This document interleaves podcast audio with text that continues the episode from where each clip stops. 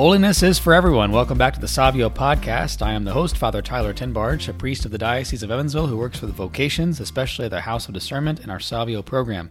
In this installment, we're going to read chapters 9 and 10 of the life of St. Dominic Savio, written by his mentor, Father John Bosco.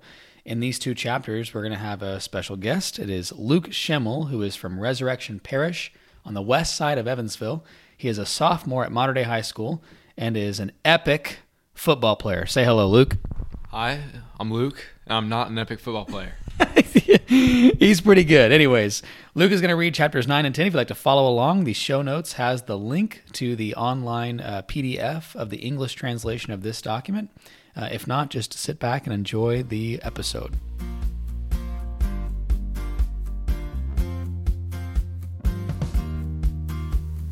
Life of Dominic Savio, Chapter 9. Dominic forms a resolution of striving after perfection. In the above chapters, we have considered Dominic as a student going through his scholastic course, and have insisted principally on his talents and industry.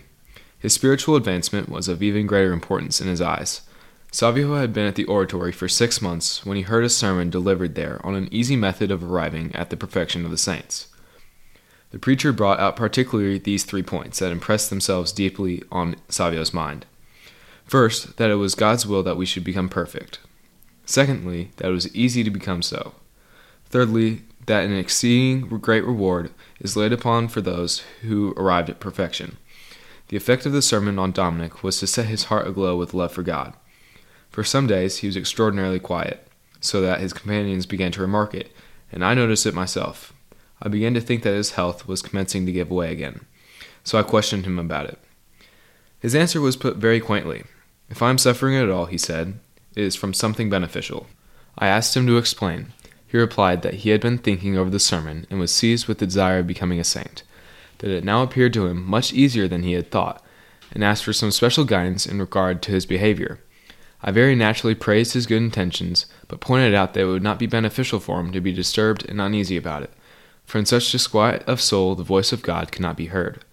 I told him he should be always happy and cheerful, to be exact in the practices of piety and uh, his other duties, and to take his recreation regularly with his companions.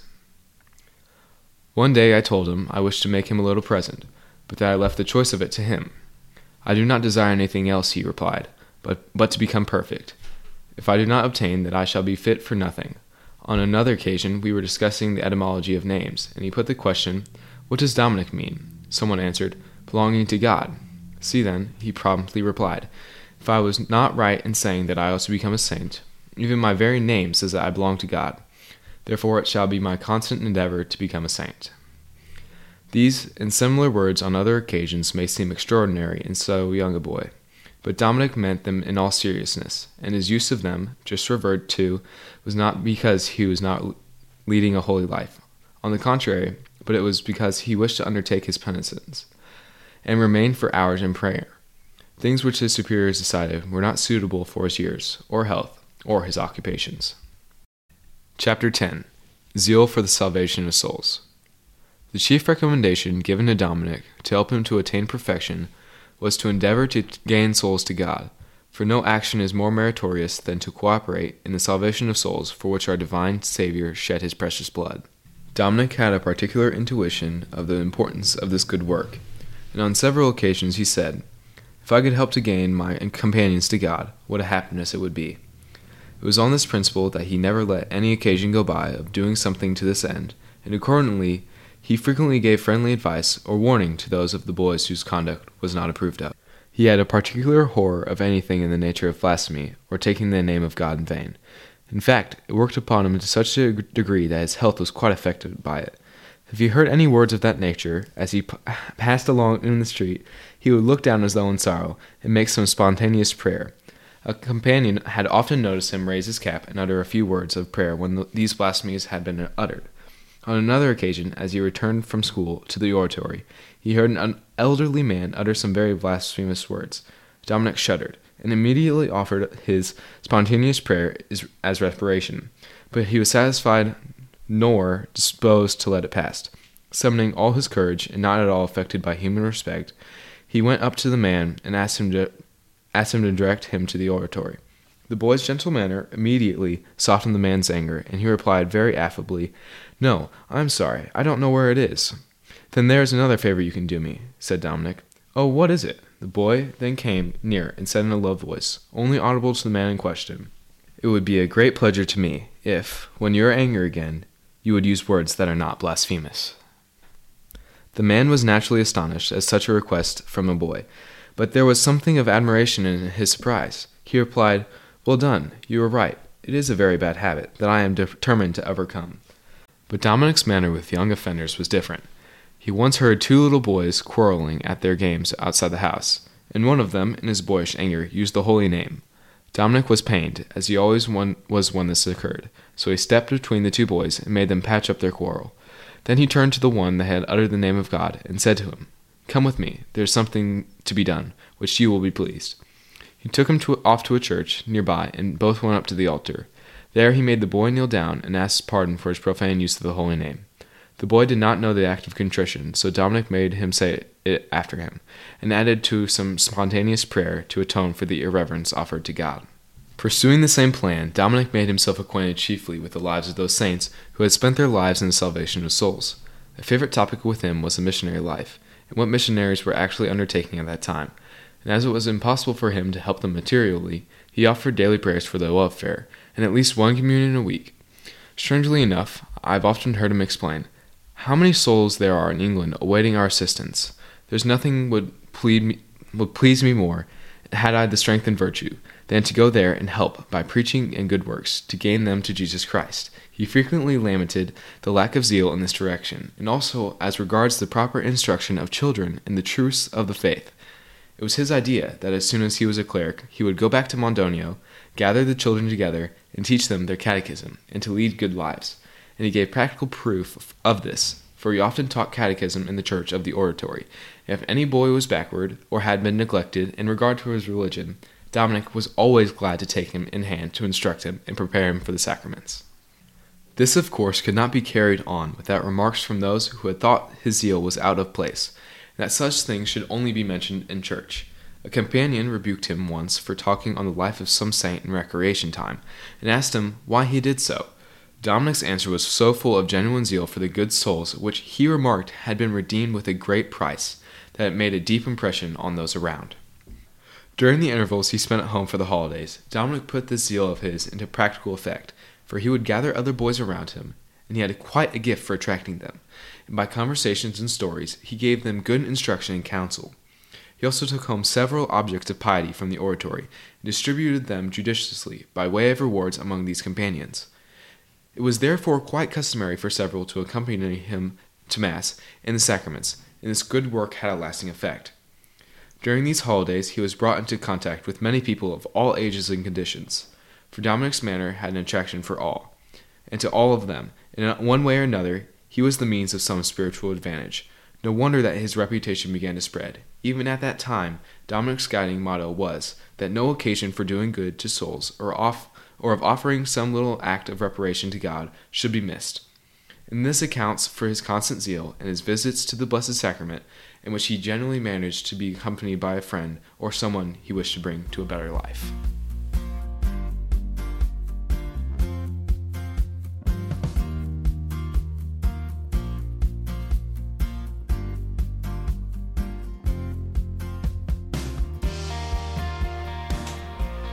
That's a wrap. Chapters 9 and 10 of the life of Dominic Savio with Luke Schimmel and Father Tyler Tenbarge. Jacob Grolick is also in the back of the room. You want to say hi, Jacob? Hello. Hi, I don't know if you did you hear him on that. Say hi again. Hi, say hi again, Jacob. Hello. That's Jacob Grolick. He lives in the house here too, from Corpus Christi Parish. Anyways, uh, what'd you think, Luke? Was it easy or hard to read all that stuff? Uh, it was kind of hard. I'm not really the best of readers, so that that was something that kind of stuck out whenever I was reading it. Um, but besides, aside from that, it was a very uh, fun reading. Yeah. I think. So you guys couldn't have seen this because this is a podcast, not a video. But Luke was using his hands like as if he was giving a public speech in order to keep himself like reading for the listener to be able to hear it better. And I think uh, I actually think it worked really well. It looked funny, but I think it worked. Anyways, okay, so we just had chapters nine and ten. Uh, you, Luke, first. Anything stuck out to you while you were reading it? Um, something that really stuck out to me today was um, how serious Dominic Savio put um, took saying the Lord's name in vain. Like most of the time, like when you are talking to somebody, like people just overlook it. It's nothing huge. Like how much he took this seriously. Yeah. So, so there was a story in here, right? And it was a guy. Can, can we find it? Oh, found it. Okay. Right. So on another occasion, as he returned home from school to the oratory, he heard an el- he heard an elderly man. So it was an old guy, right? Yeah. So it was, like an old guy who said a bad word, or who said, yeah, go ahead. Yeah. Um, but he was satisfied, neither nor disposed to let it pass. Summoning all his courage, and not at all affecting by human respect, he went up to the man and asked him to, to direct him to the oratory. So he was like just trying to get his mind off of it.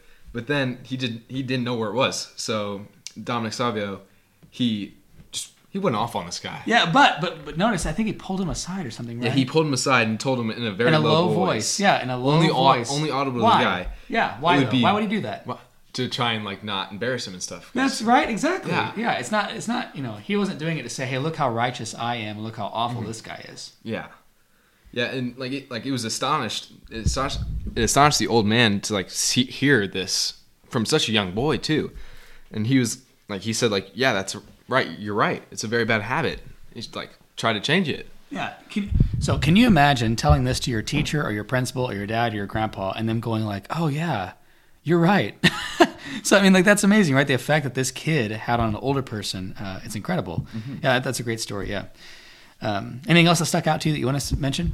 Um, really, like the only other thing that stuck out to me was how much of a leader Dominic Savio was. About how he would get other people like his age to follow him, and like whenever he went home for Christmas, hmm. he would bring stuff home from the oratory to like as presents um, to like try and get them to come to mass with him and stuff. Yeah, yeah. So he was enticing them with like gifts, right? Like Yeah. If he liked something at the oratory, he said, "Hey, I'm going to bring this home so that my friends want to come hang out and do this." You know, actually, in youth ministry, this is what happens a lot. A youth minister will say, "Hey, let's do like a water balloon fight." In order to get you to come here and so we talk about the Bible, right? Yeah. And it's not. I'm not. It's not. It's not, it's not manipulation, right? I mean, like we have a human need for social interaction. We have a human need for um, for competition, for fun. Like we need to get out and play. Like we need all that stuff too. And so he's just realizing this as a ten year old that if I do these things, my friend might might actually come to church with me or go say a rosary with me or whatever. You know, Pier Giorgio Frassati, who's another uh, kind of hero from Turin, same city as Dominic Savio, uh, same buried in, buried in the same city, actually just a few blocks away from each other. Anyways, he would always uh, he would always make bets at pool halls or wherever he would go, and he'd say, uh, "Let's play a game, and if I win, no, if you win, we'll play another game, or we'll have another drink, or whatever." And if I win, we're all going to go make a holy hour. And then people would play against him, and they would sometimes lose. And they would all of these guys would go from the bar to the church and make a holy hour in the middle of the night, which is epic. That's so cool. Anyways, I, I like how yeah, I like what you said, Luke. He got he was clever about how he Yeah. tried to introduce his um, friends to the faith.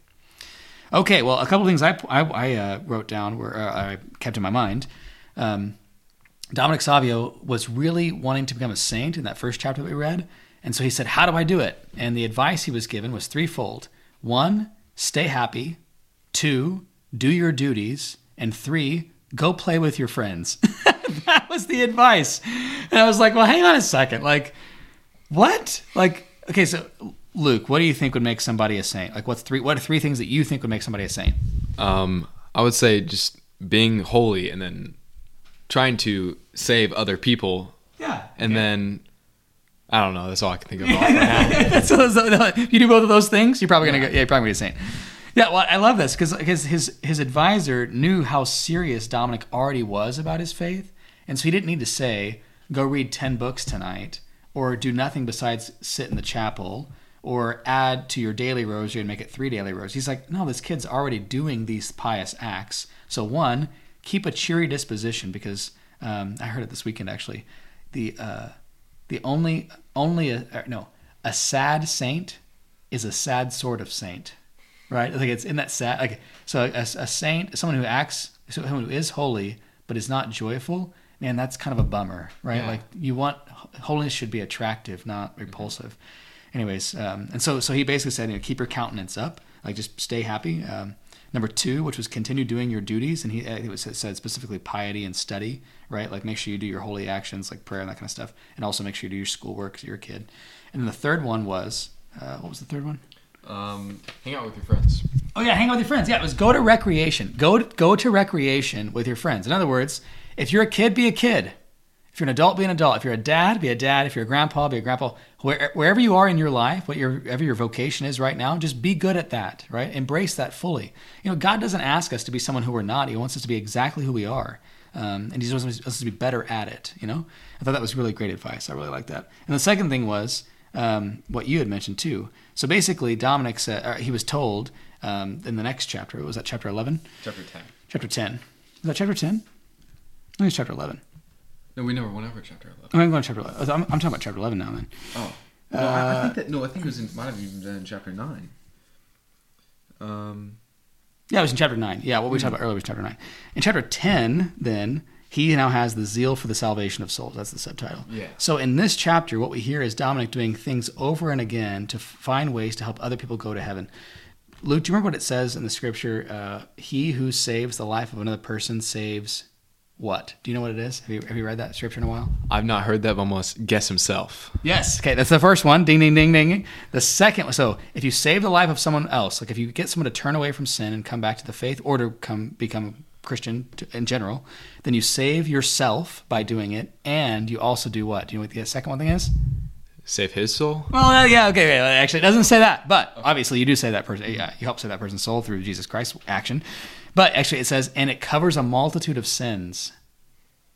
Covers a multitude of sins. So, um, if you can help someone else find the way to the truth, um, the way to Jesus Christ, the way to faith, um, you not only save yourself and the person who's you know obviously now saved, but you cover a multitude of sins. Amen. I need that.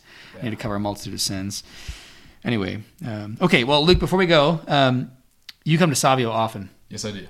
All right. What is your favorite? Uh, what's the favorite? Your favorite part of Savio that on a regular basis? Ultimate frisbee or soccer? Why those? Because it's it's just fun. Like you get to hang out with a lot of people, like show what you can do and stuff. Yeah. Luke is also, as I said, a really good athlete. Like he's first of all taller and bigger than most kids. Not bigger as in like fat, but bigger as in kind of bulky. He's built. You know, he's grown a lot more than other guys have. And he's also just good at athletics, so I'm not surprised that um, you were the first one to score the last soccer game we had like three weeks ago. Oh, was all luck. That was literally like that ball was not moving fast at all. it was not. A goal is a goal on the uh, on the tally sheet, right? I you mean- scored first. I mean, I guess. And we were playing in the dark. We had we'd walked over the Reitz practice field, the, the bowl, um, from the House of Discernment, which is about a mile away. It's a really cool. If you're not from the Evansville area, it's a really cool kind of natural landform. You can overlook the city, the river of, uh, in Evansville. Um, anyway, so we walked over there, and as soon as we got there, it basically got dark, and so we were playing soccer uh, in the dark against people we couldn't even tell who was on what teams. And but Luke scored first. So favorite part. Okay, now what is the what is the, of all the Savios we ever had? What was your favorite one? Um. Ooh, that's gotta be it. I don't really know. I've, I've really liked all, literally every single one. There's not been a single Savio where I did not have fun. Oh, good, good. So, uh, so if you're a young man out there and you're in the greater Evansville area and you'd like to come join us, we have Savio Night once a month um, at the House of Discernment. You can get on the Evansville Facebook, uh, Evansville Vocations Facebook page or the House of Discernment Facebook page. Uh, just Father DDA House of Discernment uh, and find that online, or you can look at the website, um, or you can just find me, contact me, because many of you probably have my contact information already. Uh, anyways, we'd love to have you. It's uh, we we do.